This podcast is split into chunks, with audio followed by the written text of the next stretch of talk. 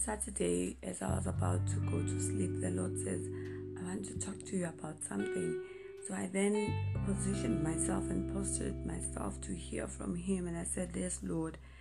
And He then says to me, I want you to bring my children to a spiritual awakening. We need to, they need to awake. We need to be awake to the workings of the spiritual realm. Because if we're not awake to what is happening in the spiritual realm, then we are going to stumble.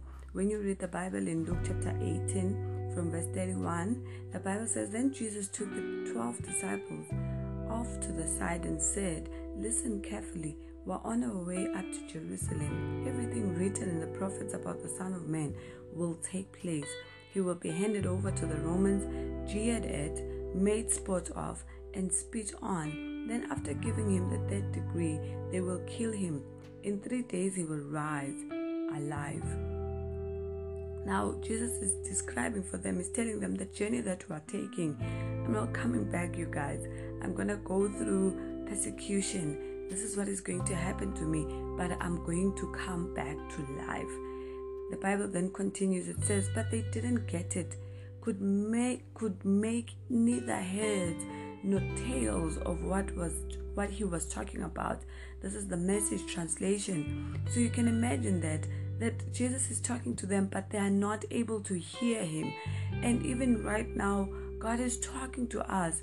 He's talking to us in spiritual language, and we need our ears, we need our eyes open so that we can hear, so that we can see what he's talking about, so that we can see the period that we are in, so that we can see where he's taking us, where he's going. And the disciples here, he's talking to them, and according to me and you, this is plain language, but they were not able to hear him. And there's so many things that God is speaking to us, but we're not able to hear him. And we need to hear him because we can't be like the unbeliever and be overtaken by events. We need to be ahead. Now the Bible continues. He came to the outskirts of Jericho. This is verse 35 came to the, outs- to the outskirts of Jericho, a blind man was sitting beside the road, asking for handouts. When he heard the rustle of the crowd, he asked what was going on. They told him, Jesus the Nazarene is going by. You can imagine this guy, because he was blind, he had to rely on outside information. He had to rely on outside, on knowledge coming from outside. He had to rely on the news. He had to rely on people. And the Lord does not want us to rely on people. He wants us to rely on Him. That's why we need to then pray like this guy prayed. We need to push like this guy pushed. Let's continue reading. The Bible says he, he yelled. He yelled, Jesus, son of David, mercy, have mercy on me. So, in the midst of the rustle, of the crowd in the midst. Can you imagine that? Imagine his faith. That is this is talking about faith. This guy had just gathered all the faith that he had and he took a risk.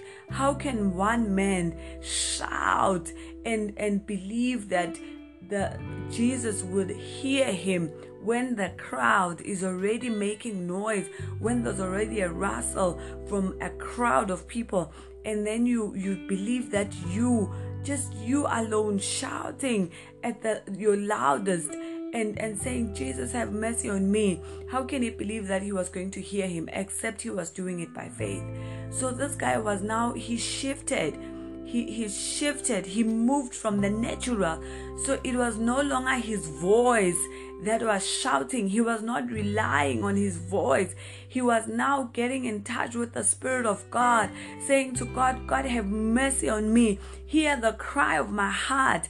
He touched the heart of Jesus. I'm reminded of the woman with the issue of blood who said, If only I may touch the hem of his garment.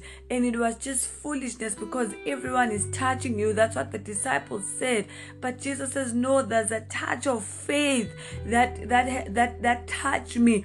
And when this touch of faith happened, there was a release of power. So this this man, this blind man begins to say, Jesus, have mercy on me. And it's just impossible that Jesus had this guy with the natural ears. We know that it, it, he had him in the spiritual. He had his heart. He had his cry in the spiritual.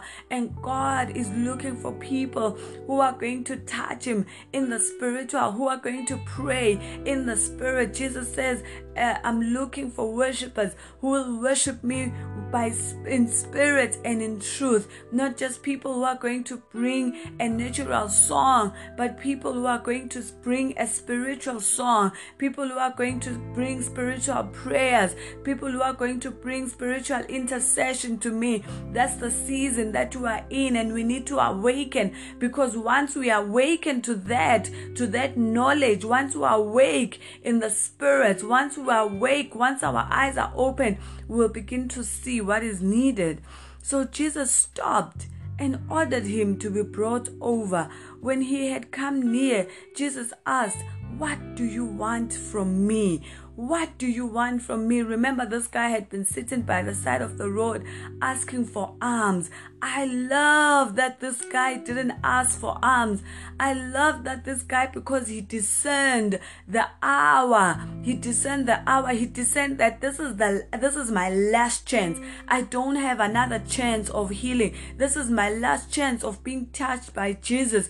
And because he discerned that, he asked for the right thing. Remember, Jesus tells the disciples, guys, this is my last chance. I'm going to the cross now. But the disciples didn't hear him. And it took a blind man who discerned, who didn't see with natural eyes, his natural eyes might have been closed, but his spiritual eyes were open. And God wants our spiritual eyes to be opened. And even our, our natural eyes may be shut, but our spiritual eyes, they need to be opened.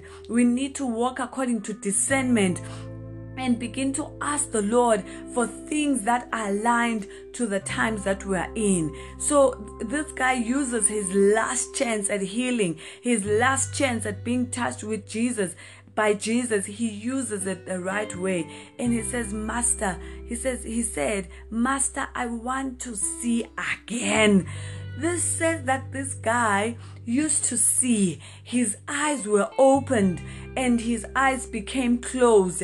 And he says, Master, I want to see again. There are things, there are dreams there are visions, there are there are desires of the heart that were in our hearts planted by the Father that became seared as we have been walking with the Father, as we focused on the things of the flesh. We forgot about the dreams, the visions, the, the whispers of God that He had whispered to us in the night. And it's a time for us to say, Lord, I want to dream again. Lord, I want to sing again. Lord, I want to have prophetic dreams again. Lord, I want to minister to your people again. Lord, I want to walk in the miraculous again. Lord, I want to heal your people again. Lord, I want to be a river of life again. Lord, do it for me again. And the Bible says, Jesus said, Go ahead. See again. That's the word of the Lord to us. Go ahead. See again.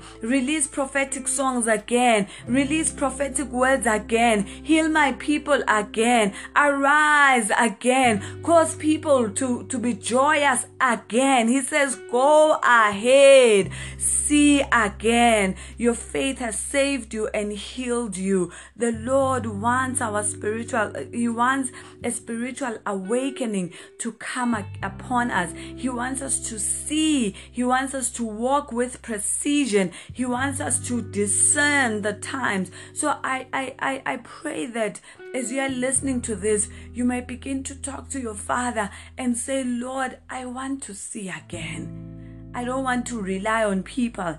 I don't want to say to people, What is happening now? I want to hear from you. I want to hear from you. I want to see from you. I want you to show me what you're doing.